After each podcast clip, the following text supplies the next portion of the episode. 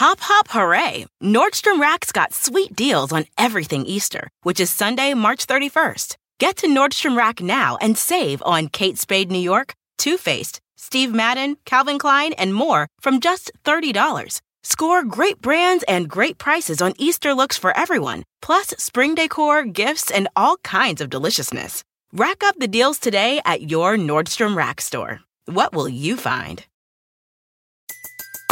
Everybody in your crew identifies as either Big Mac Burger, McNuggets, or McCrispy Sandwich. But you're the filet fish Sandwich all day. That crispy fish, that savory tartar sauce, that melty cheese, that pillowy bun. Yeah, you get it. Every time. And if you love the filet of fish, right now you can catch two of the classics you love for just $6. Limited time only. Price and participation may vary. Cannot be combined with any other offer. Single item at regular price. Ba da ba ba ba.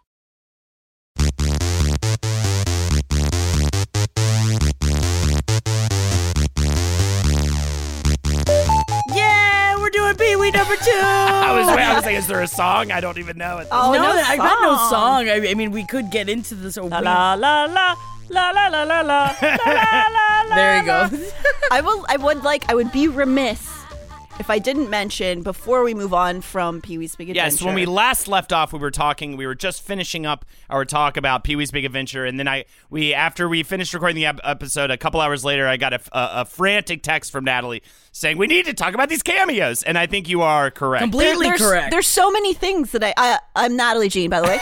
and I'm Holden, and that other voice is Hi, Jackie. I'm Jackie. Also, really quick, I have a song to start with now that you mentioned the cameos. See no evil, and you hear no, Hear no evil. Don't you lay no evil down on me. You're gonna burn in hell. So that is the Twisted Sister song in the movie during the chase sequence, which is so, So funny, by the way. It's and was so stuck in my head for like three days after watching uh, Big Adventure. That is such a funny song, and they're all like on this like fit, like cool Corvette, like being all sexy and stuff. It's so, so funny. funny. As a former music video hoe, I've really felt for those girls who had to walk next to that car for probably 12 hours that day in heels. But they got to perform with Pee Wee Herman And Twisted Sister. And and Twisted Snider. Sister. I guess it's pretty great. Um, I will also the Danny Elfman. I loved that they sort of went. I think it went this direction that Pee Wee would do stuff in the movie, and then he would create score to what Pee Wee was doing. So Oh, that cool. song, you know, that song, la la la la la la la la la. It seems as though Danny Elfman then took that theme and like made that theme from him singing. And there's like the part where he's banging on the door. Bum, bum, really goes bum, along bum. with. Uh, Yeah. I thought it was cool. Hell yeah. Anyway, um, just quickly, if you guys weren't aware, most of you probably are, but a lot of the original Pee Wee's people uh, made cameos in the movie, which are really fun to spot. Um, of course, Phil Hartman's in it at the end as a reporter, mm-hmm. and he he co-wrote the movie with Pee Wee, uh, Paul Reubens, that is, and then uh, Lynn Marie, who plays uh, Miss Yvonne, Uh-huh. shows up as Mother Superior. She's the the nun in the nun scene with the Wonder Years kid. Uh, Tim Tim Burton himself actually performed uh, plays the guy, creepy guy in the alleyway who confronts him before he goes or whatever, like makes them all scared and they run away. Yeah, which That's is one of my favorite parts. I know, super fun. Um, the guy who plays Jambi, whose name is John Paragon, he shows up on the uh, lot at the end of towards the end of the movie. And he's the guy in the red armor who and has he's a really also high one of the creators of Pee Wee Herman as well as Mm-hmm. Pee Wee's Playhouse. I, you know what's? I always thought he was the one that was in the drag showgirl outfit, but it wasn't. him. He was in the red armor. And then oh, Cassandra Peterson, of course, who is Elvira, uh, shows up as the biker mama in the bike scene, um, and she rules. And they were in uh, the Groundlings together. Cool. Hell yeah. I love it. No, that's another uh, thing that you know. I think that we're really driving home with this whole Pee Wee Herman talk about is that I love that he worked with a lot of the same people for a long time. Talk about, talk I'm calling about. it a talk about, okay? Completely normal way to say what that. that was absolutely just the most elegant. Talk about, okay? You know, also Pee Wee Herman shows that even if you're weird, you deserve love too. Okay, I would really, I'd love to have finally sit down and have a serious talk abouts with you guys. we're having a Yeah. talk abouts today because we're definitely gonna have talk abouts when we get into Big Top Pee Wee. Because you know, it does upset me that everyone hates Big Top Pee Wee so Yeah. much, but we will get there. We will have a in talk time. about Who hates for that it? as We'll well. have a talk abouts Um, about and hates uh, it? also, I The- definitely the did get my brother a super deluxe Prince vinyl set. Uh, it cost a lot of money. It was about ten vinyls. And let's Oh talk about Pee Wee's Playhouse. I don't know how many times I can cancel you, but I will keep trying. Uh, so okay, here that's where we've left off. Now we're now we're coming off of the success of Pee Wee's Big Adventure, which was a bit of a surprise, I think, for everybody. CBS then hits up Paul Reubens to do a cartoon series. Uh, for for their network, Reubens though not really into it. Uh, classic Paul Reubens style. I love that this guy always fights for exactly what he wants creatively. That he doesn't just yes, yes, yes his way into disasters. He he he really does fight for his own work, and so he says no, I don't want to do an animated show. Uh, and in 1986, they agreed to sign Reubens on for a live-action Saturday morning children's show, which makes so much sense. I mean, he already has all the everything's in place for it. He just needs to make it a like slightly less adult, but not that much less adult because there are a lot of Yeah. Weird sexual innuendos and stuff all throughout that oh show. yeah. And now Paul Reubens had said in Rolling Stone, so when they suggested doing a cartoon, I said, I'm not really interested in that. Let's do a real kid show. I was a big howdy doody freak growing up. I was actually on one show when I was a kid in the audience and was more interested in doing something like that, which as we all know, he got. And mm-hmm. originally, the initial concept was for the show to be much more animation heavy hmm. after this and not rely on just his presence to save him from having to be on set for weeks on end, says Steve Oakes, co founder of Broadcast Arts. But he got really into it and immersed himself in the project. He really became the centerpiece and more than just a host. Which it's crazy to think that he was he was supposed to be more of like a crypt keeper Right. of this show as opposed to it being all about Pee Wee Herman, which is what made us all fall in love with it. Yeah, completely. And I mean, he had a total, like, he was uh, the producer, director, and actor in this thing. He had full creative control. He ends up bringing in his old groundling pals, Phil Hartman, John Paragon, and Lynn Marie Stewart, who you just mentioned. Hartman ended up too busy to do the show after season one, unfortunately, due to getting cast on SNL. Uh, largely, Laurence Fishburne's Cowboy Curtis replaced a lot of his. Eff- Effect on the show, his element on the show. Now, I do want to take a quick divot real fast because this was actually a huge part of the relationship between Paul Reubens and Phil Hartman was when Phil Hartman joined SNL. Paul Reubens was pissed really when he joined SNL. They says one observer, there was a lot of jealousy between Paul and Phil. They were close friends, but Paul never really went out of his way to help Phil in his career. Reubens viewed Hartman's ascension to Saturday Night Live as disloyalty. Hmm. Paul actually was angry about this rather than happy for Phil's success. He was really nasty to Phil and felt the reason he got the job was because Paul had originally brought him there as a writer. They didn't speak for years. So now Paul Reubens, as we know, we talked about this last episode. Yeah. He was told that he, he was not asked to join SNL, mm-hmm. but he was asked after Pee Wee's Big Adventure to host an episode of SNL. And he said, okay, I'll host an episode, but I want Phil Hartman to come and write sketches for me for the show. Ah. So he feels that him doing that was how he got SNL was starting to become friends with all of them and really getting into it. And unfortunately, later on, Phil Hartman did sue Paul Reubens because he felt he should have received more credit and more money for helping to create the Pee Wee Herman character. Mm. Hartman was pushed out, and Reubens began a CBS TV show instead of honoring the contract the two had. But and they didn't really they talked a little bit after the 91 incident, but pretty much they never worked together ever again after that. Man, that's I so think, sad. I think that's one of those young stories where if Phil had been able to survive, um, they would have eventually made up because it does Mm. it does sound like one of those classic. It's almost like okay, so Paul Reubens was really butthurt. Excuse me. That's um. I'm upset. My butt does Wow. hurt, and I'm offended. Wow, I've never. I can't believe I'm canceling someone ever butt hurt, But you, in fact, Natalie. as I said it, I was through. like, this is probably Canceled. offensive. Um, that he didn't get on SNL when he auditioned, Of and course. It, it would be almost like somebody I don't know, like somebody I was married to, if maybe his best friend Holden or Eddie got onto SNL, and then trying to deal with that oh, emotionally. Oh, Henry would just be the worst about it. He'd be like, you know how he gets when he's mad. He just he becomes a fucking animal. He becomes a yeah, fucking goes, monkey man.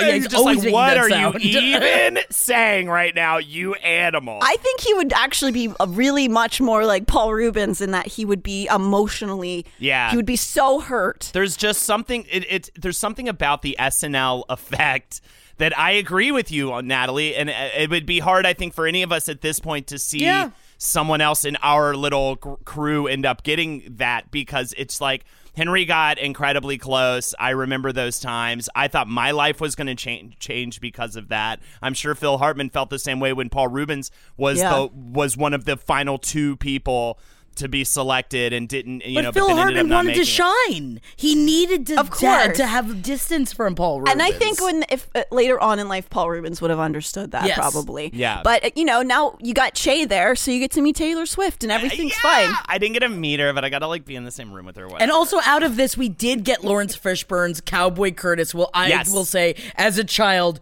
oh boy, Oh, did, did Uh, I? that make your oh melon swell or whatever? Is that what you're I'm talking about? sti- even watching Pee Wee's Playhouse now, his style, his essence. I want. I. Lo- I'm in love with Cowboy Well, Curtis. that wasn't it. It was not his first acting job. He was a child actor, but that was his first notable role, and it kind of pushed his career. Yeah. Yeah. So a lot of people were horny for him. yeah, that's that. I think that's one of those favorite like internet things. Like, dude, did you know that Laurence Fisher? Like, do you remember this shit? Because a lot of people forget it, but it's in the back of their heads, and I think it was the start of him being just in your consciousness as a Yes. as a, a person who watches stuff.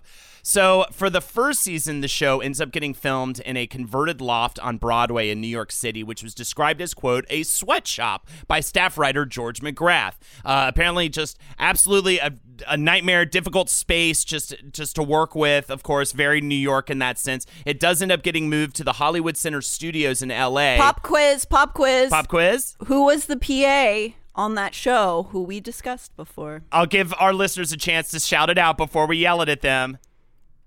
Rob Zombie. Yay! Good job, Holden. Um, so yeah, I, I love that too. There was one other. Oh fuck, I didn't write it down. There was one other very notable PA on that show, but I for uh, Uh, John Singleton. Yeah, is who, that who who it was the director of Boyz n the Hood? No shit. So. Um, yeah, so they moved to LA. Um, the show, as you said, was inspired by both Howdy Doody, also Captain Kangaroo, and it was really cool because Captain Kangaroo totally came out and was like, "I I love this show," and had a lot of support for it, which must have been a thrill for Paul Reubens. And also in, co- in comparing it to, which I love it when it does it in a positive way, Captain Kangaroo had said it has awesome production values. With the possible exception of the Muppets, you can't find such creativity anywhere on TV. Which can you imagine your childhood hero saying that about you? And Yes. also just comparing. Uh, if I was ever compared to a Muppet, I'd die. I would die. I love the Muppets. Any Muppet? Does it matter which Muppet? Well, I guess it does matter which Muppet. Me, me, me, me, me, me. I'm a bit of a beaky. I just want You're to be eaten by Snuffleupagus. I think I just want to be like devoured by one of the giant monsters. Oh, you want to do like you have vore? I have a fetishes? Muppet vore fetish a little bit. A I just little, want to. just a I would little just bit. like jerk off inside the big mouth of the monster. How dare I you? just, I just one one leg in there. Just get the one. yeah. So uh, this, the opposite of what I just said uh, is that Pee Wee Herman really also molded his character into more of a to, into having more of a moral compass, and that really revolved around the golden rule of treat others how you wish to be treated, and that's a lot of the big difference between Pee Wee before now. He really became much more. He realized like he he's a role model. He's got to have these qualities. He's got to teach something or at least give some sort of messaging to children. Uh, but it did have that crossover audience because you have this nostalgia feel of those old childhood shows. John Lindauer, the animation director, said, Innocence is like the opposite of pretension. And that's the real genius of Paul Reubens and the genius of Pee Wee, which I absolutely love. Well, I really like is that he so he was striving to keep it positive and he was sensitive to how impressionable the audience was. And I enjoyed that not only did he really push positive habits, but him as a person and in character, he made sure that like the kids on set would never see him chain smoking in the back. That like that kind of thing where he tried to keep him as a person and him as a character two separate things, which I think I've talked about this on the show before, like when Henry cried for weeks because Donatello took his head off when he was at his seventh birthday party Well, I and mean, fuck ruined that guy. him. He should not have done that. no, you got to keep the head on. Yeah, you got to keep the head on, but I do love that we're really going for Henry on this one. I'm getting you back for all those last podcast episodes, Henry. So don't even think I'm not going to talk. It's because he's fun of you. Francis in this world. That's why we have to keep bringing it back. So, anyways, you mentioned that Captain Kangaroo mentioned the amazing production value and the amazing just creative force that was the set, the puppets, everything. We got to talk about it. I think it's the most thrilling, greatest thing about Pee Wee Herman's Playhouse and make really just sets it apart from everything else. So, let's and, and what I loved about learning about this, these are all people, these are not industry people. These are largely artists that he mm-hmm. handpicked to join that that were new to this in a lot of ways to like doing a TV show that is that sort of thing. They were coming at it from a creative art perspective, not from a I've been doing children's shows for 10 years and I want to blow my brains out perspective. And I think that really helped a lot. The artists who created the set and puppets included Wayne White, Gary Panter, Craig Bartlett, Richard Goleszowski, Gregory Harrison, Ric Heitzman, and Phil Trumbo. Panter, the art director and production designer, was actually an underground comic book artist out of LA. and also- and his wife. I would like to add in there. Sure. His wife. His wife was also a part of the production. Um, she came on to the live version of it, the one that Ah. was in L.A. She also was the tour manager for the punk band the, the Germs, which was very exciting Oh, for cool. me. And she was sort of brought on during the the more adult stage show to be. They they were calling her like the the cool. The one, the woman who would check to make sure everything looked cool and sounded cool, basically. Interesting. yeah. I do know that Gary Panter also was huge in the punk movement, Yeah. which is something that Pee Wee Herman really want, uh, Paul Reubens really wanted as a part of, especially the production design Yeah. of Pee Wee's Playhouse, because he had also created the. I think that I mentioned this last week. He had also created the posters for the original Pee Wee's the Pee Wee Herman show that was before Pee Wee's Big Adventure, mm. and he was someone that he had come to Paul Reubens and and they worked because he had seen him in a late night set and was like, hey. I want to work with and you. it really brings that punk energy to the show, which is something that I immediately was drawn to even as a kid. Uh-huh. Oh, also, she played in the original stage show, the HBO special. She plays the sister who goes, "I'm not wearing any underpants."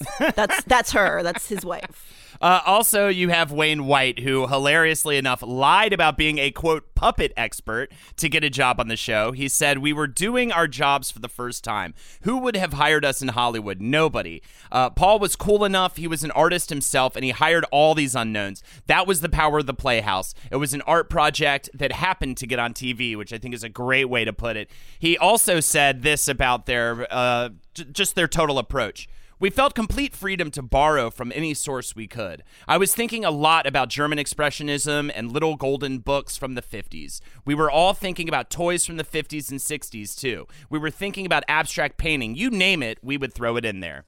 Also, I assume this. I love this. I, I should have assumed this was the case uh, just by hearing the song. But Cyndi Lauper does voice the theme Mm-hmm. song, which she admitted to in her autobiography, though it is actually credited to uh, uh, Eileen Shaw or Eileen thought it was Shaw. It's Ellen Shaw Ellen, was okay. one of Cyndi Lauper's backup singers. She Oh. was actually brought in after Cyndi Lauper had so Paul Reubens went to Cyndi Lauper and was like, "Hey, will you do my theme song?" She's like, ah, "I don't really have time." She turned it down, but she recommended her backup singer.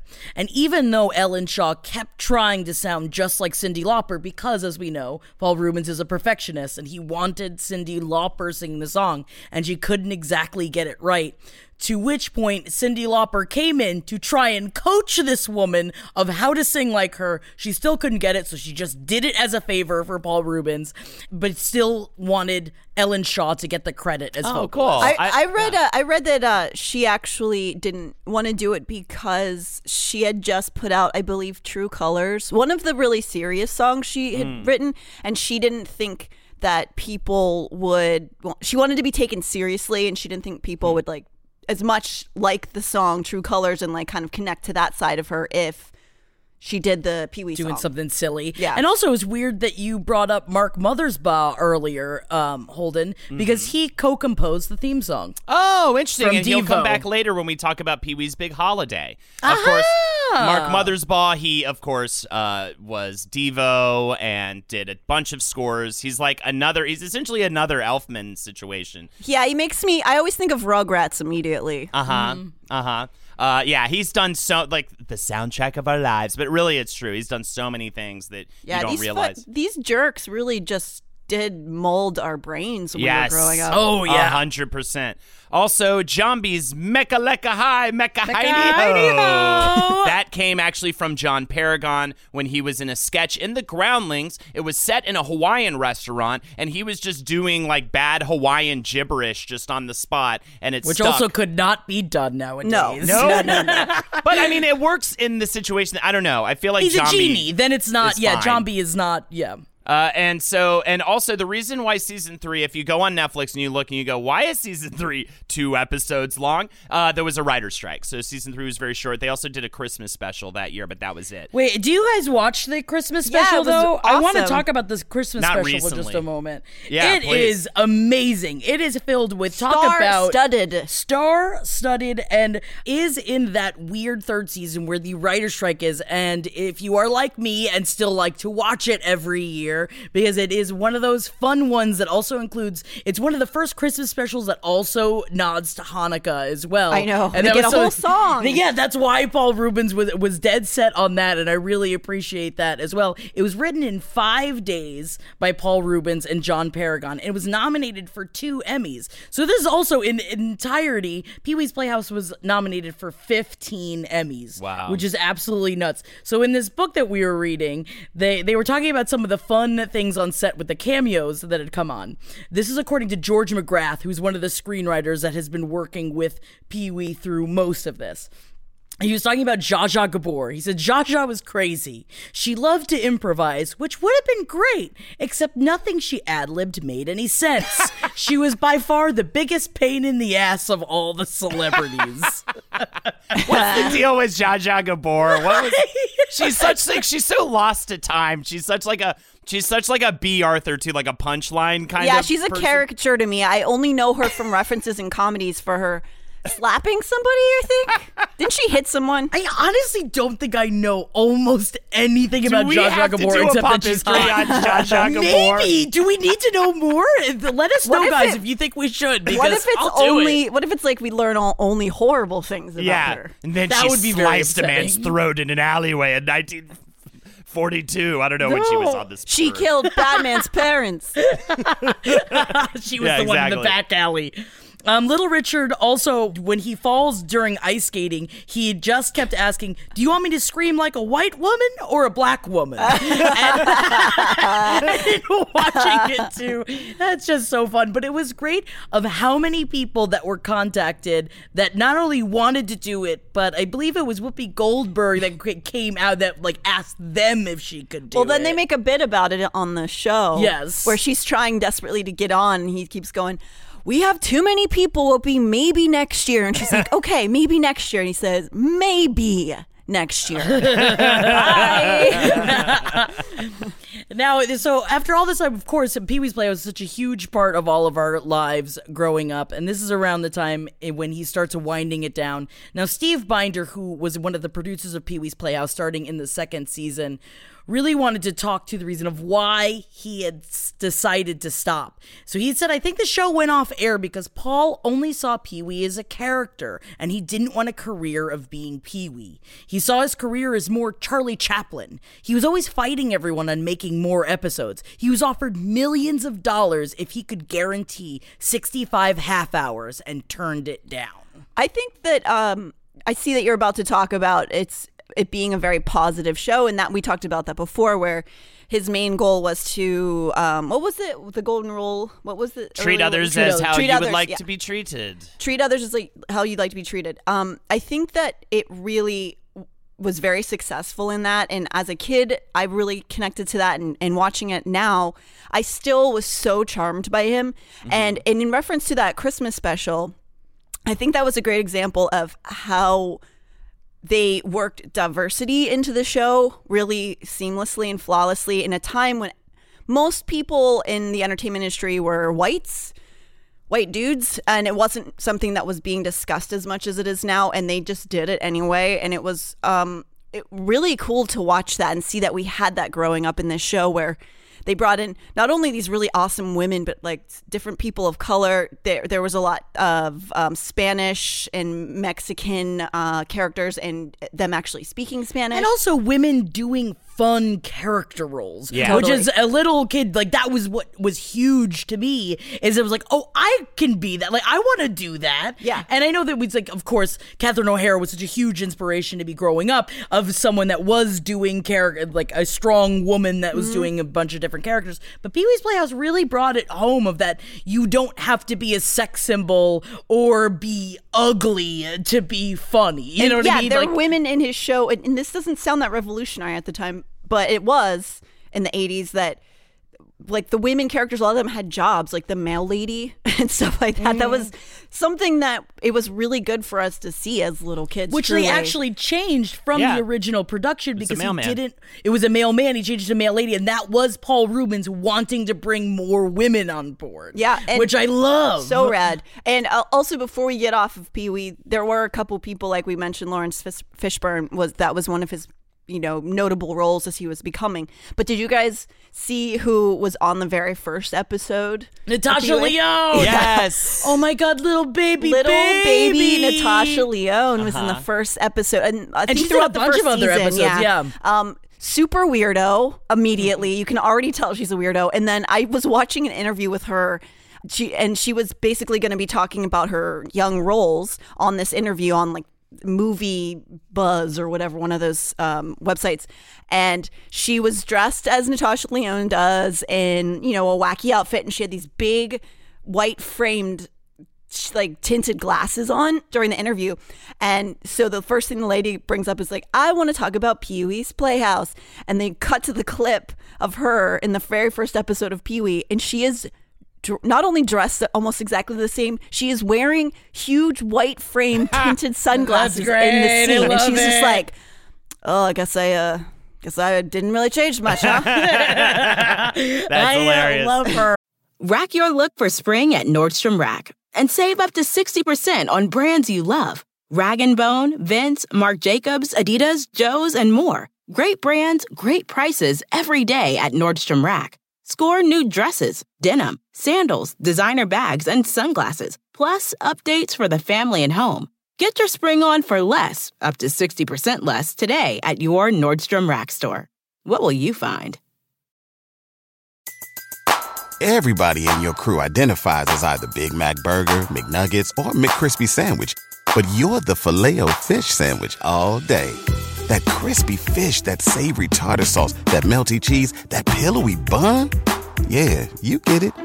Every time. And if you love the filet of fish, right now you can catch two of the classics you love for just $6. Limited time only. Price and participation may vary. Cannot be combined with any other offer. Single item at regular price. Ba-da-ba-ba-ba.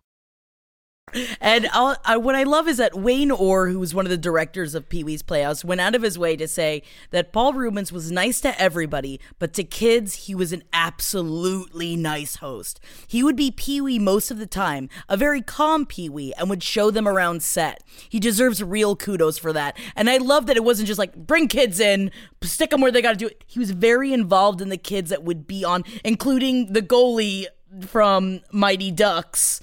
I forget what his name is. Also, the little the, the little kid. He talked like Yeah, this, yeah, yeah. and he's very very cute.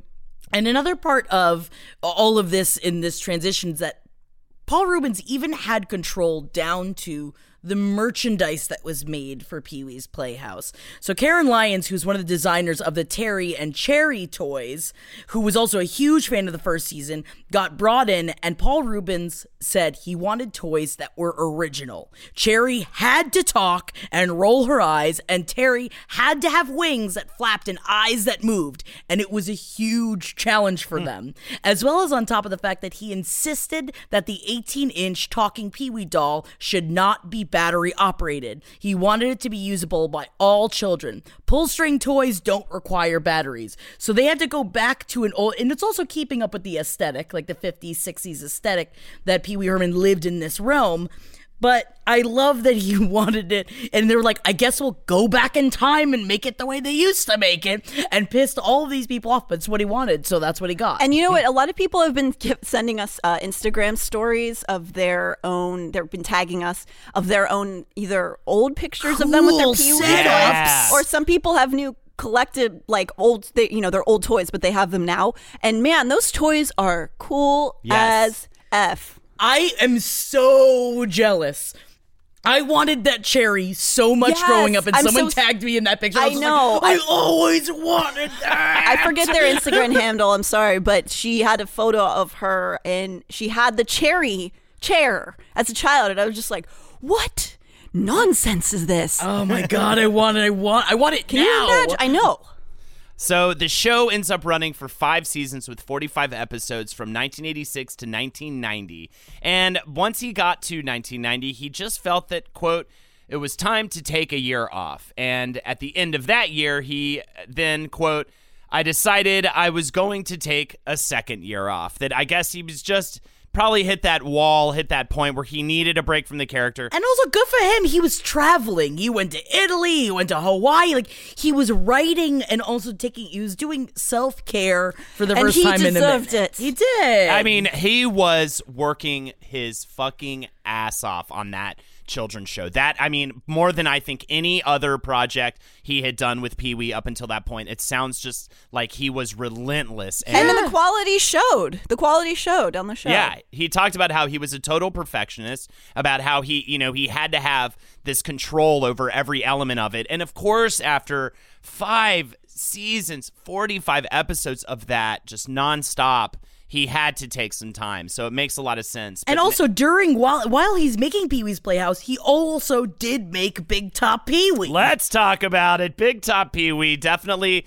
we have rose colored glasses when it comes to this film. guys are I getting think. really defensive about this. I think I, maybe I am, but I watched it again and I was like, so in watching both of them back to back again, because I think that you had brought this up last time, Nat. I think in our home growing up, we watched Big Top Pee Wee as much as we watched uh, Same. Pee Wee's Big Adventure because it was on all the time. Yeah. And so whenever we would watch Big Top Pee Wee, it's like, let's watch Pee Wee's Big Adventure again. And then it was like, put that VHS in. Mm-hmm. And I, you know what? I will say it.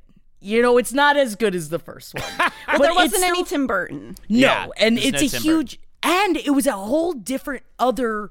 It's a different side of Pee Wee that we'll talk about. That uh, one of these, a writer of Rolling Stone was talking about the three different versions of Pee Wee Herman. So there's stage Pee Wee Herman, which is way more raunchier and crowd oriented, right? mm-hmm Then there's television show Pee Wee Herman, which is like a loud, obnoxious train of Pee Wee Herman. And then there's the movie Pee Wee Herman, which is like all of his movies, he's way more subdued and in control. So this is a full other faction, like a whole other side of Pee Wee Herman that we had never seen before in Big Top Pee Wee. And you're right, it's not the one that we grew up with, but also Kris Kristofferson's in it. And a bunch of there's so many cute animals, and they sleep in beds. And he's got a little pig. They, they sleep in beds. I think what makes Big Top Pee Wee just feel weird is, and then they do mess with this element of him in the first film, but it's more for comedic relief and it's not the focus. It's the focus on the love triangle. Yeah. That's what I think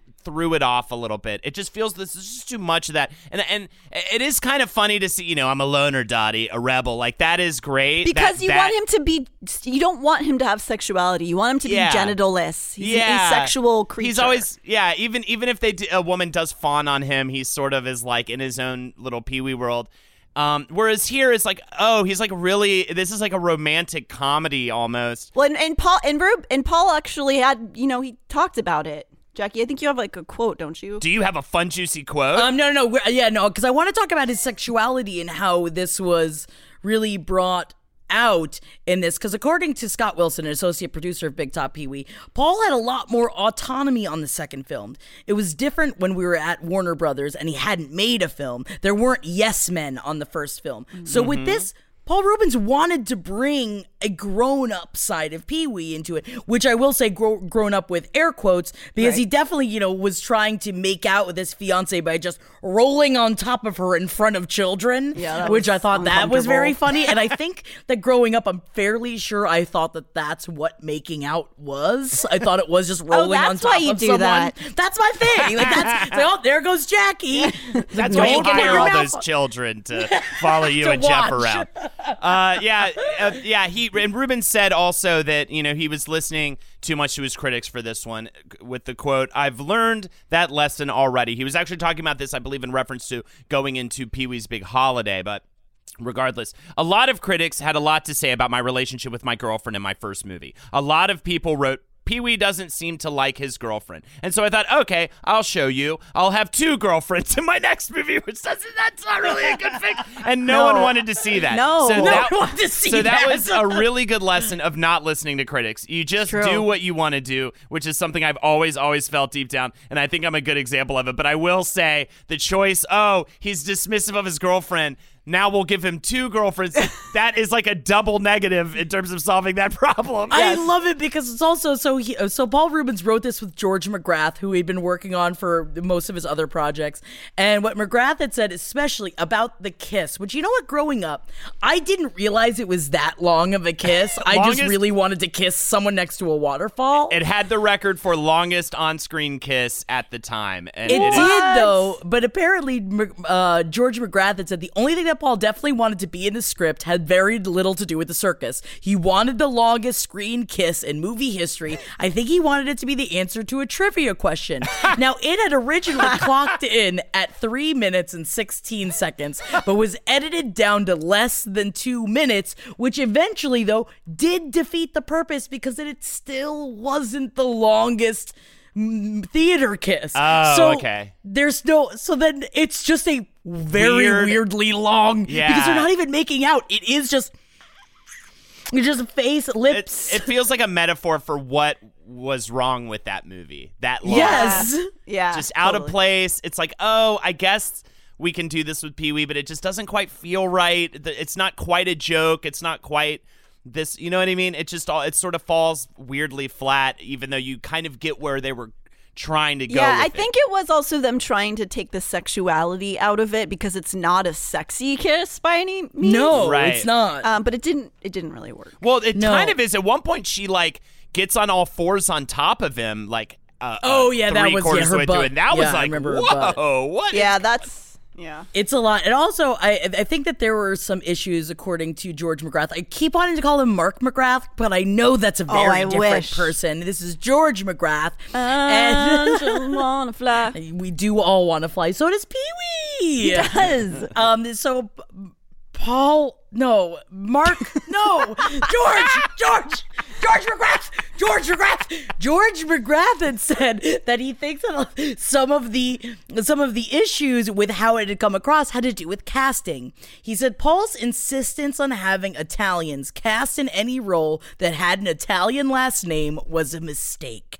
So much of what was funny in the script was barely understandable in their hands, but the worst miscasting was of the elderly townspeople. They were supposed to be Margaret Hamilton type villains and could have been cast with younger character actresses. Instead, they cast a lot of very sympathetic, really old looking women who always seemed to be victims. You ended up hating Pee Wee for being mean to them instead of vice versa. so I could see that maybe as an older person because now watching it, I get that. But as a kid, I was just like, fuck those ladies. Yeah. get those ladies, blow them up, Pee Wee. It taught you us how to hate old ladies. And maybe that's where it comes from. Maybe it's all Pee Wee Herman's fault. When's that scene when Sugar Ray shows up? I just, just wanna, wanna fly. Mugga, mugga, You mugga, gotta- walk. you gotta fly. Um, so, the, so the movie. This is really the first big misstep for Pee Wee Herman and Paul Reubens. Um, and this is kind of the beginning of the fall. One might think of Pee Wee. What year did this come out, though? Because I mean, he was still flying high 89, I believe. Yes. Playhouse at the same time. So it wasn't like he was like, oh, this was this tragic decline or whatever for him. was but 88. still, 88. Yeah, But but, that's because he was still in the heyday of Yeah. Pee Wee's Playhouse, so he just went right back. yeah. This also, it was a, they didn't do that great in the box office mm-hmm. because it was up against Who Framed Roger Rabbit. and Yes. and a fish called Wanda. It was Yeah. like a big. I mean, those are two.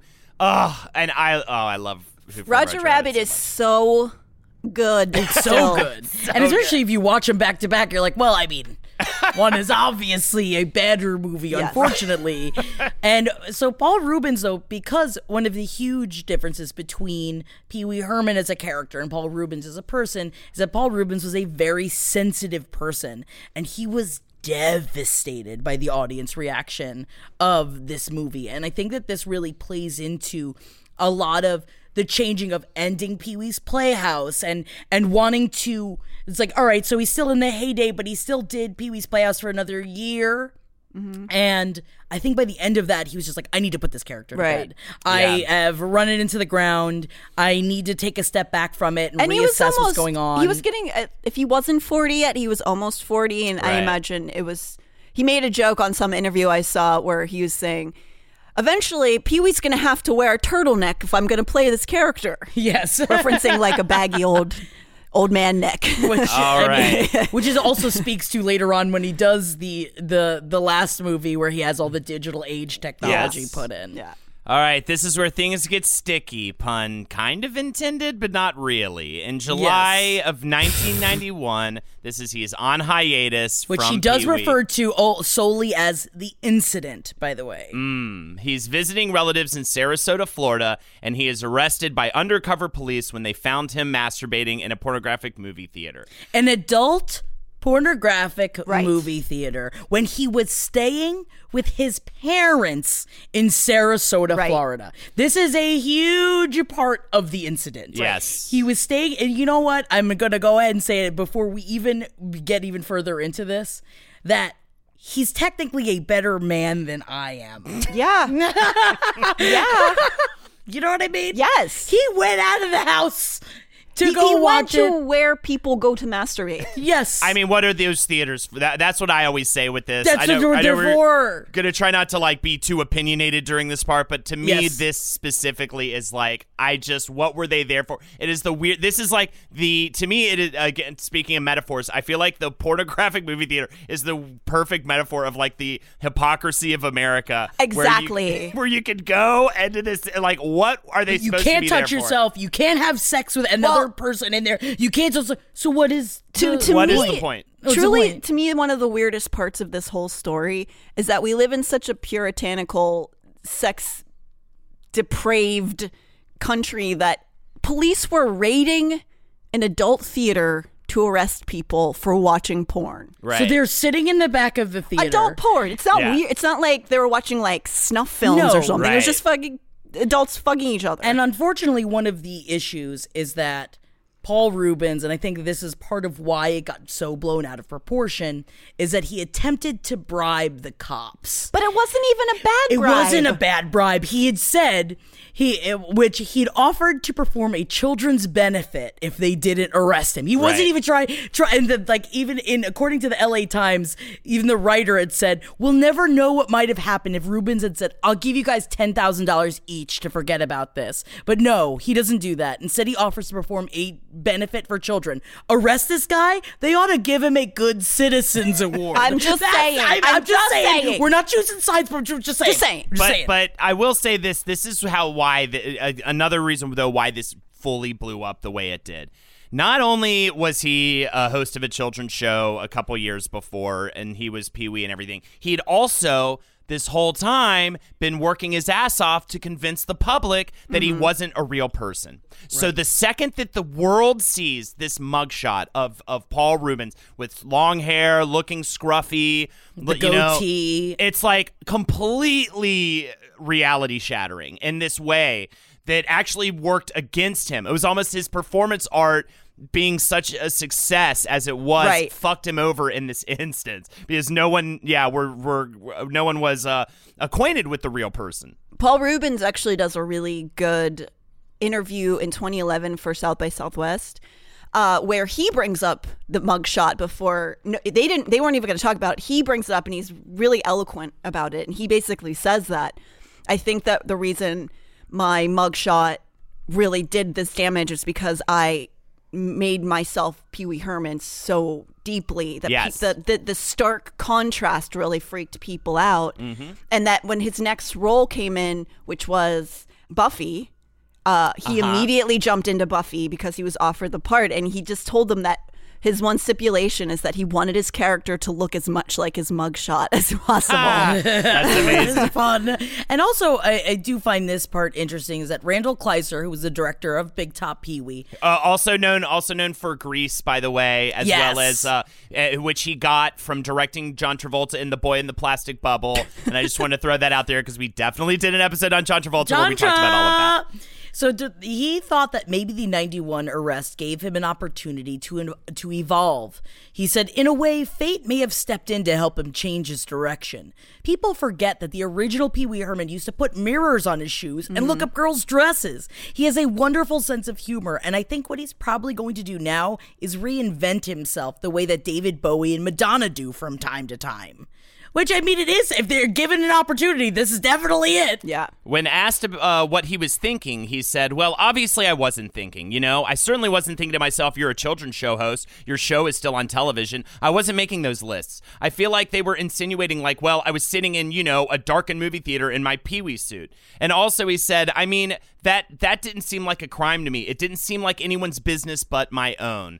Uh, with the the the incident, he becomes the butt of the of of a joke countrywide, maybe even worldwide. He's got you know Jim Carrey's playing him on In Living Color, doing impressions, poking fun at the incident. At the same time, his show is taken out of syndication. Toys R Us is pulling his toys from the shelves. All these things, they're just trying to essentially wipe Pee Wee from the the the uh, you know from the marketplace. uh, And you again, we, we had mentioned that he was so sensitive, and he had said it was kind of like a mortifying kind of situation where I felt like, you know, people are laughing at me. I'm a professional comedian. I've never claimed to be able to take it as good as I dish it out, ever. I mean, I'm just sensitive. So watching all that, I mean, even someone that's not sensitive, and I'm a very sensitive person. Can you? I can't even. I would. I don't know what I'd do. I would. I'd so hide forever. I'd hide Yeah. absolutely forever. I don't think it would have destroyed his career now if that same thing happened. No, but the reality is so different now anyways. Like, Yeah. I mean, no one who I don't even I don't even know. I live in New York City and I couldn't tell you where a pornographic movie theater existed, Yeah, existed, which it's it- very the true. streets used to be That's streets used to be lined with them. You yeah. know, like and so, he entered a plea of no contest and was ordered to perform 75 hours of community service. And this is why I bring this up. He also was ordered to write, produce, and cover the production costs of an anti-drug public service announcement Uh-huh. and pay a $50 fine. Do you guys remember this PSA? The anti-crack cocaine. The crack cocaine PSA. And now, what they said in Rolling Stone magazine, the one starring Paul Reubens as an in character Pee Wee Herman was absolutely the weirdest. That nasally voice paired with unnaturally rosy cheeks doesn't lend a lot of authority on what's glamorous, quote unquote, or quote unquote cool, because he's talking about crack cocaine and it's a very serious PSA, which of course it should be. You know, it's trying to get kids to not do drugs. It's just, you know, they told him to make it, and man, he did it. They just they had it scared the shit out of me as those, a kid. Those public service announcements were so weird in the 80s. And this was also on a sidebar, this was the same era as the Satanic Panic and mm. there they had they had PSAs on TV that were kids characters including cartoons like Yogi Bear telling parents to ask their kids if they were being molested. Like wow. So weird. If you look, th- you have to look them up. They're insane. Yogi feel like Bear I'd is have telling nightmares. Yogi Bear is telling parents about making sure their kids aren't getting molested. And don't touch Yeah. me in my picnic basket. I mean, that, that is what was happening. you have to look it up. I will. Also, I, he does add, come out of hiding in a really cool way for the 1991 MTV Music Video Awards on September 5th. And he comes out and he asks the audience, "Heard any good jokes lately?" And he ends up getting a standing ovation. And it is a sweet moment, but it was a very Yeah. small not really a comeback, but at least he owns it a little bit, and then he's with the cool really kids because the picture, cool though. kids are like, yeah, obviously it's not a big deal. Yeah, jo- and a bunch of stars came out. Uh, Zsa Zsa Gabor, Cyndi And Lauper, all that these people. Phil Hartman too, right? Didn't Phil Hartman Yes. make a statement in and Annette? Funicello. Cyndi, yeah, Cyndi Lauper, yeah, totally. So, but in general, for years after the incident, if someone asked him to say a Pee Wee line or anything like that, he'd just respond, "I'm not doing Pee Wee Herman." Over over the course of the '90s, he makes appearances in, in stuff like Buffy the Vampire Slayer, uh, Batman Returns, Which he does in Batman Returns. He is playing the Penguin's father, and Tucker the Cobblepot. and the mother is played by the woman who plays Simone Oh. in Pee Wee's Big Adventure. And so that's and it's because so Burton cast him obviously as the Penguin's father in Tucker Cobblepot, and also later on he played Tucker Cobblepot in the television show Gotham Tubbo Cobblepot. I always loved the name Tucker Cobblepot. It just makes me think of Goonies because Chester Copperpot is yes, yes. treasure finder. Justin and so good. Thousands of spring deals at your Nordstrom Rack store. Save big today on new arrivals from Kate Spade New York, Nike, Sam Edelman, Free People, and Madewell, starting at only $30. Great brands and great prices on dresses, denim, sandals, designer bags, and more. So rack your look and get first dibs on spring styles you want now from just $30 at your Nordstrom Rack store. What will you find? Everybody in your crew identifies as either Big Mac Burger, McNuggets, or McCrispy Sandwich. But you're the filet fish Sandwich all day. That crispy fish, that savory tartar sauce, that melty cheese, that pillowy bun. Yeah, you get it. Every time. And if you love the filet of fish, right now you can catch two of the classics you love for just $6. Limited time only. Price and participation may vary. Cannot be combined with any other offer. Single item at regular price. Ba-da-ba-ba-ba. He has a big breakout role also in 2001 with the drug movie Blow. Oh, blah, yeah. blah, blah. Oh, that put him back on the map. Thank but you. then in 2002, tragedy strikes yet again for Yeah. Mr. Reubens as his house is raided uh, by the police who had a tip that he had child pornography. They seize a bunch of stuff and he is arrested again. Uh, later, the district attorney, though, found no grounds to bring felony charges against Reubens, which I think is really important, over what they found. Reubens is a huge collector of memorabilia, and these were old kitsch photographs, apparently, and vintage erotica that he claims is art. And he also, yeah, and he had uh, a copy. He he basically collected erotica, and he had a, a copy of Rob Lowe's sex tape, um, which w- they were originally trying to charge him with that, but it it was not. It was something that was just a part of history, really. And this is the this is the same time with the whole Jeffrey Jones incident as well. And Jeffrey Jones, who actually had a sex deep sex crime in modern times, and continued to work after that. So. And according to Paul Reubens, the police had been given a false tip in an alleged sting operation and came to my house. They thought the wrong thing, and they were there for the wrong reason. And when that became clear, they should have left. Or they should have taken all my computers like they did, but spent three minutes looking through them and realized they were wrong. They were wrong. The state eventually realized I had nothing offensive, but the city attorney decided to put me through three years of hell anyway. Uh, in order to avoid court, he pleads guilty to possessing obscene images of minors. Uh, and uh, yeah, they they um, he said one photograph, for example, what has a young man with his hand on his thigh. It is close to his genitals, but not even that close. That's what they're calling somebody getting ready to perform a sex act. Just to put it into perspective, he also said, for the record. One thing I want to make very, very clear I don't want anyone for one second to think that I am titillated by images of children. It's not me. You can say lots of things about me, and you might. The public may think I'm weird. They may think I'm crazy or anything that anyone wants to think about me. That's all fine, as long as one of the things you're not thinking about me is that I'm a pedophile, because that's not true. And that's all we're going to say about that. Yeah. We have to include that in this, but uh, we are going to move on. Moving right along to the movies that weren't, that led to the movie that was. Now there are lots of he had so many projects going on inside of his brain. Yes, a lot of things. I mean, think about it. He's in this incubation period now. He's forced to, like, he took some time off but he was probably intending on jumping right back into the Pee Wee shoes and tequila dancing it up. And he had two different scripts completely written Totally, from two yeah. other Pee Wee movies. So first there was Pee Wee's Playhouse the movie, which was announced in 2006, which ha- was to be about the characters of Pee Wee's Playhouse leaving the house to go to Puppet Land and more in search for a character missing from their home. Another quote road movie. the specifics of it is that the movie begins on a normal day. With Conky giving the secret word and the king of cartoons coming over to screen a classic animated short. But right in the middle of the cartoon, the film jams. It burns. It's blacked out. When the lights come back up, the king is gone. He's been kidnapped and is being held hostage for ransom oh. by a character named El Chunky Boo Bobby. Love it. And Chris Rock was had promised to play El Chunky Boo Bobby. And ah. I now now I mu- like I, I I, just really had wanna say this it. because I must see this movie. Oh my god. Ribbon said it's all the puppets, particularly particularly those giant clunky puppets that should never be out of the playhouse on a full-on road trip epic adventure. There's something funny about that right off the bat. I mean, Chairry should never be out of the playhouse. What's Chairry doing outside the house? Did you ever see. Follow That Bird? Remember love that? Follow I That Bird. love Follow That Bird. I love the Muppet, the Great Muppet Caper too. I love, Yeah, I love oh, road yeah, movies. of course. And the the first Muppet movie is also Yes. another you know big Mm-hmm. road movie with with puppets. But the first draft was actually written apparently back before the first movie, and it was called Big Adventure. That is what he's purported. I don't know. I mean, I didn't see that up until this point.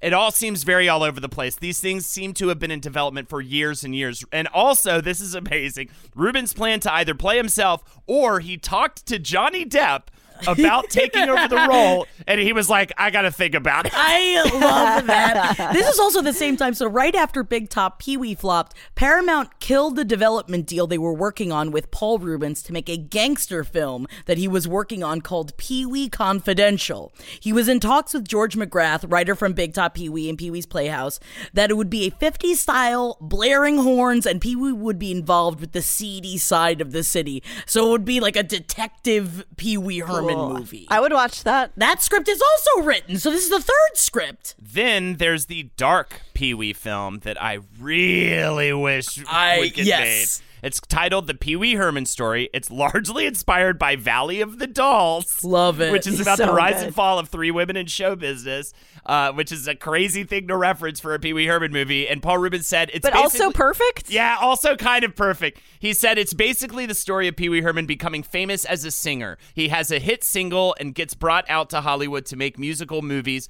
kind of like they did with Elvis. It all goes, uh, it all kind of goes downhill from there for Pee Wee. He turns into a monster. He does everything wrong and becomes a big jerk. And both of these films are being worked on at the same time, but they end up getting dropped to work with Judd Apatow on a more reality-based Pee Wee movie, which we will talk about in just a second. He also had lots of dreams of doing Pee Wee Land at this time. He had lots of ideas of making an actual, um, like Theme play, park? like a theme park oh called Pee my Wee Land. god, I would so go to that. And he said, I can't tell you much about it except that it'll be a sort of version of Disneyland. he whispers as if unscrupulous competitors might be tapping the line. it won't be anything too fancy to start off with. Maybe like a miniature golf course and a giant statue. That'd be appropriate for Pee Wee Land, don't you think? Man, fuck Yes! Yes! Fuck model. Yes! Fuck Model Land.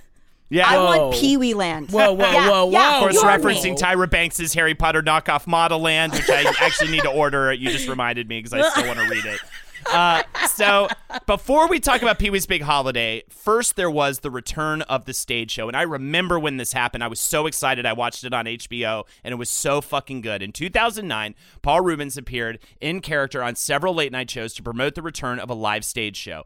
Demand was so high for it that they had to move to a bigger theater, and the show opened on, on January 12, 2010, in LA with a four week run, then went to Broadway at the end of 2010. Now, Henry this- saw it. This quote gave me such chillies. So one of the puppeteers, Eric Kuska, said about being there opening night and hearing the roar from the audience when Pee Wee hits the stage. He was inside of Chairry.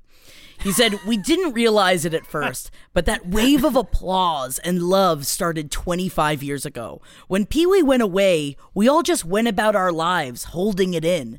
But finally, there was a chance to have that release opening night, and it repeated every performance. Each audience had their own moment to go back to when they were on their living room floor watching Pee Wee yelling and eating Cap'n Crunch cereal. It was just amazing to experience that. Can you imagine? Like, also growing up with it and then being on stage Ah, so and cool. making it. Yeah, he wasn't even supposed to be inside of Chairry. He was being a creep. But then he was really glad he was there 'cause he got to see it. I guess I'll stay. There were returning cast members such as Lynn Stewart as Miss Yvonne, John Moody as Mailman Mike, and John Paragon as Jambi the Genie. And they uh, also had several of the crew members as well as the musical composer coming back to work on it too, which really warms my heart that they would really, it was a reunion in a big way. And I bet it was a very emotional, wonderful time for them. And it was filmed for an HBO special that you can still watch. It is so damn good. It is such a delight. It, you really so do good. feel that excitement that you were just talking about really is palpable in that in that uh, live show. It's And so Reubens fun. really wanted to use this as a way to get another film off the ground, and it did. After seeing the show, Judd Apatow approached Reubens because Judd Apatow had gone to the show to see it with his wife, with the possibility of producing a third Pee Wee movie. So it's like talk about like that is just out like that is beautiful. You know, just. It, it is exactly what he wanted. Someone to come be like, I'll make that movie, sir. And it happened. Apatow claims to have been a fan of Pee Wee since his dating game appearances. So predating yeah. the adult live show, Apatow said, "I just think there are very few characters in comedy history as strong and hilarious as Pee Wee Herman." The first moment you're sitting in a room with Paul Reubens and he starts pitching you things Pee Wee might say or do, you think to yourself, "This can't be happening." The first time he put on the suit, I thought I was going to pass out. I love it. He also, Judd Apatow had said about Pee Wee's appeal it's a group of strange people who are having a great time and being really nice to each other. Mm-hmm. And as a slightly weird kid, I must have understood that. I liked watching someone so different whom the audience loved. The idea that unique people were getting applause, that the crowd was going crazy for Pee Wee, made me feel you didn't have to be the football team quarterback. Yeah, that's right. And I love too is that he had come to him. He had come to Judd Apatow originally with the Pee Wee, the Pee Wee Herman story, that dark reboot tale of Pee Wee Herman that we were talking about. And he really was trying to get Judd Apatow to make it. He's like, yeah, it's not like it's not exactly what I was looking for for a third Pee Wee movie. So we I got Pee Wee's Big Holiday instead. Yeah, Ru- uh, Reubens had this to say about first working with Judd. Judd said, First of all, I want to prove to you that I'm serious. Longtime Pee Wee fan. He pulled out some Polaroid pictures he had taken of me at Caroline's Comedy Club in New York right before I made Big Adventure. I was staggering. I'm still floored by it. And uh, so Apatow brings in writer actor Paul Rust, who uh, was in Love, the TV show on Netflix, to help write the script. Rust really just said he let Reubens really take over as Pee Wee. Paul's instincts, says Rust, for this character and the universe he created are so correct, you just sort of follow his lead. It's like if you were working with Charlie Chaplin, you wouldn't go, you know, Charlie, I don't think the little tramp would do that. so I like that they really they really just gave him all of their resources, all of their time to let him really just do his thing. Paul Rust makes a cameo in it also. Oh, yeah, Oh, yeah. in the diner scene. Mm-hmm. Now, so apparently Judd Apatow, who had worked with Paul Rust in the past, knew immediately that he and Paul Reubens would be great writing partners. But Paul Reubens was skeptical. But after one meeting, he realized just how right Apatow was and then trusted him completely. Here's the thing, particularly in comedy, which is mostly what I have written, it's just lonely to do it by yourself, in my opinion, Reubens says. I think Paul has written a lot of stuff by himself. I could be wrong, but I think he knows how to do it more than me. I know how to do it, but I don't like it. Comedy is fun. It's supposed to be fun. And it's supposed to be fun to write. And you're supposed to laugh while you're writing it. And doing that all by yourself is just sad. It's not as fun. And the writing of it is one of the greatest parts of the whole process. Mm-hmm. And now, in the same interview, the interviewer asked Paul Rust, Did Reubens provide you with a list of rules for Pee Wee Herman and his universe? And he said, Nope. There are guidelines that he upholds, but it's less about rules and more about instincts and what feels right and what doesn't feel right. Rust reports pointing out we don't have to uphold some sort of Star Wars level canon, which is another fun part too, where it's like it isn't brought back in of what happened in the No, first no, two they films just, like, didn't at all. It doesn't Yeah. exist. Yeah. It is a it's a new story, so I like that it's not it's guidelines rather than And rules. Reubens has talked about. I've seen. I saw quotes where he talks about how every time they do a new thing, it's like he totally resets the world. Right. So it's not- even in, yeah. like even in Big Top Pee Wee, there was no reference to anything that Yeah, happened. total total reset of the world. Let's see what we can do with him in this scenario without ha- feeling Yeah. like bogged down by the old stuff. The director is John Lee, by the way, best known for his work on Wonder Showzen, which is a really solid choice, the adult comedy series featuring dirty puppets. Uh, and he was, of course, greatly inspired by Pee Wee when he was younger as well. I Of thought course- this was actually a really cute quote because John Lee was just excited to make something he could bring his kids to. He said, "It's like it's not like it's like my kids Showzen can't see so Wonder good." Showzen or Xavier or the hot or the Heart She Holler or certainly not Broad City. But if someday they will see all those things, I hope they get it, or I hope they show me something stranger." Which I think is such a cute thing for a dad to That's say. so sweet. You have Mark Mothersbaugh also doing the score. I will say, watching the movie, I enjoy. I had a nice time watching the movie, but there mm-hmm. was. I, I feel like it, you shouldn't watch that movie right after watching Big Adventure. 'cause Definitely you can't, not. You It's won't, just You'll yes. you'll constantly be comparing it, and you'll just feel. I felt like it just didn't quite pack the punch that. No, the Danny Elfman score for sure um, added to that world so much. I love Joe Manganiello in it though. Oh, yeah, he's great. Yes, What he's a so little great. cute. Yeah, he's a Joe Maniello co-stars with Pee Wee. It is this weird sort of kind of.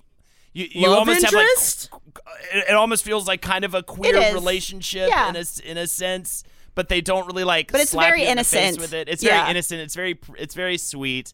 And I love it. I love his energy in this. He's just so uh, Joe Man- Mangello. So he comes. He's this like I think it's biker s- Manganiello. Manganiello. 'cause even Manganiello, Yeah, sorry. they got the. No, you're all good. he's like this biker stud kind of guy, and then he just he just beca- he's just like a boy through the whole thing, and it's He's just so waiting funny. for Pee Wee, and when Pee Wee falls down the well, and all he wants is root beer barrels, and he goes root beer barrels, and I love it's so adorable, and I really love that Paul Reubens really wanted this story to be so simple a child could grasp it.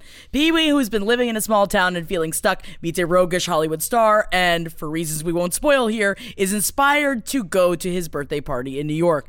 There's almost no plot, Reubens says. I love that moment of discovery when you're going, wait a minute, that's the plot? Um, Joe Magnella, I believe, is also just a massive Pee Wee fan. And I'm sure, Like as acting we like a huge nerd the whole movie because he was so excited. Well, as far as uh, it, when you were talking about the no plot thing, uh, Reubens actually worked really hard with Netflix and the PR company to hide the fact that the plot was so simple and flimsy, and also to hide the fact that the there was an alien at the opening. And that they he takes a trip to New York. Those three things were really important to him to be. Surprised. Oh yeah, the alien. the alien's really creepy at the beginning. Yes, it's very creepy. And um also the fact that they most of the money that they put into this. So this movie took what, 5 years to Five make? years 6 to get years made. to Long time. Yeah, it was And finally they- released on uh, in on Netflix in March of 2016. which is ridiculous. This goes back to what you were saying earlier, Natalie, about the turtleneck that they use digital technology Hmm. to make Pee Wee look younger. You see, this makes so much sense because I saw this the second this movie dropped on Netflix, Yeah, and I me was just like, why does he look so weird? Yeah. and. Paul Reubens had said, I feel I'm too old to be in a Pee Wee Herman movie without it. Pee Wee doesn't work to me with age mixed into it. So I knew I wanted digital retouching, and that was my biggest concern from the get go with Judd when it came to budgeting, because it costs a fortune. I could have had a facelift and we would have saved $2 million. No, facelift would make him look really scary. I yeah. Yeah, but instead, what they did is that they were talking about how like they taped his neck back, Yeah. and That's an old style- that's an which- old- school, yeah. yeah. And it's fun because it's like they had to be able to have that for like the scenes when you know he's like dirtying the shot, where it's like you just see him from the side, but you can tell how much older his neck is. And I mean, come on, give him a break. He's almost 60 years I old know, when they shot wild. that. this, and now he's almost seventy. He's almost Yeah. 70. Oh, My man. God, Six- he's 67. I will just say, movie came out. People were really positive about it. I enjoyed it. Yeah, it was fun. It was really fun to see it again. Everybody obviously had a great time making it. Mm-hmm. Um, and that came out. Uh, I don't know if you guys had any of uh, your favorite parts that he played in between these things, but I will. I want to give a shout out for his appearance on the show Thirty Rock, which is one of the best shows of all time Oh my god, he's so funny Um, in it. he plays a character named Prince Gerhard Habsburg. And he is he's in full prosthetics and he's got tiny puppet legs and he's playing basically an Im- inbred prince trying to, and uh, one of the characters on the show is trying to woo him so she can become rich So and he's funny. got like it's so funny. you oh barely God. recognize him, and he's got like a one long tooth, I think, in in it. and and Tina and Tina Fey's book, which is also again one of the best autobiographies of all time, Bossy Pants. She talks about that episode where it was at the point where they were pretty sure Thirty Rock was going to get canceled. It was early on, and they immediately jumped the shark on the show. It's just an insane show, and so they just took his character and went. They they took it to 150 wild. because they're like we're probably not getting picked up. Let's just do something real weird. and it is so crazy. And it's a really, if you have never seen 30 Rock, I recommend you stop listening to this and go watch it because uh, worth every second.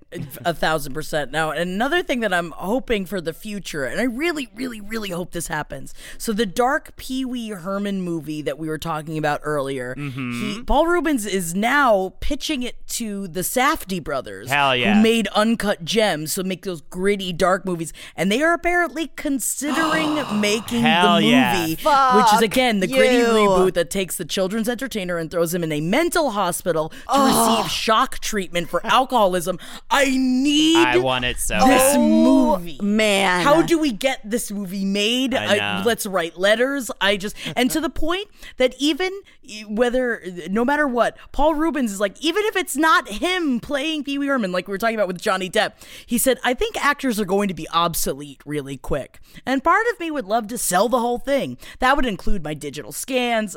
A couple of scripts, some other stuff. I don't for one second feel I'm George Lucas or that Pee Wee Herman, the franchise is Star Wars, but it's worth something, you know? And I feel like I could step away from it. I don't think I'd want to watch someone else do it, although it would be interesting to watch somebody give it a stab, especially if it was a very dark movie. Oh, yeah. And if it was like, I don't know, maybe Johnny Depp's comeback, who knows? I think it should be.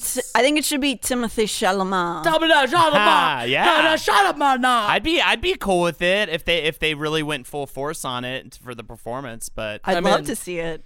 All right, I think that about does it for our coverage of Pee Wee Herman. This was such a fun one. I had such a good time. Talk about a kick in the nostalgia pants that this past couple weeks has been. It's been uh, so much fun. And I hope this put a smile on your guys' face too. And again, all of the Pee Wee's Playhouse is all on Netflix, and I have just I've just had it on in the background, and it Isn't just makes me so- happy. I know it just brings me so much joy. The Mm. set design is just so. I think it has created made me who I am visually, and my house is going to end up looking like that at some point in my life. we hope so. Big dreams. Thank you guys so much for joining us. We will be back next week.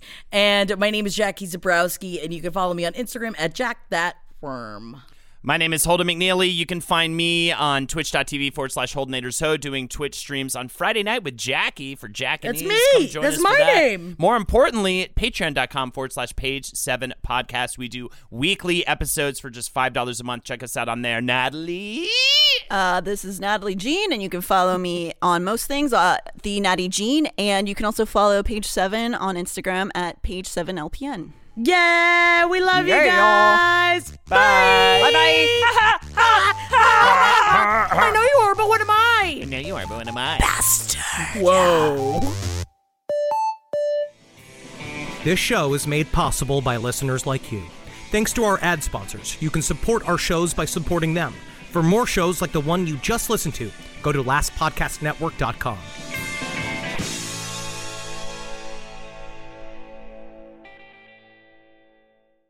Hop, hop, hooray! Nordstrom Rack's got sweet deals on everything Easter, which is Sunday, March 31st. Get to Nordstrom Rack now and save on Kate Spade New York, Too Faced, Steve Madden, Calvin Klein, and more from just $30. Score great brands and great prices on Easter looks for everyone, plus spring decor, gifts, and all kinds of deliciousness. Rack up the deals today at your Nordstrom Rack store. What will you find? Everybody in your crew identifies as either Big Mac Burger, McNuggets, or McCrispy Sandwich. But you're the filet fish Sandwich all day. That crispy fish, that savory tartar sauce, that melty cheese, that pillowy bun. Yeah, you get it. Every time. And if you love the filet of fish, right now you can catch two of the classics you love for just $6. Limited time only. Price and participation may vary. Cannot be combined with any other offer. Single item at regular price. Ba-da-ba-ba-ba.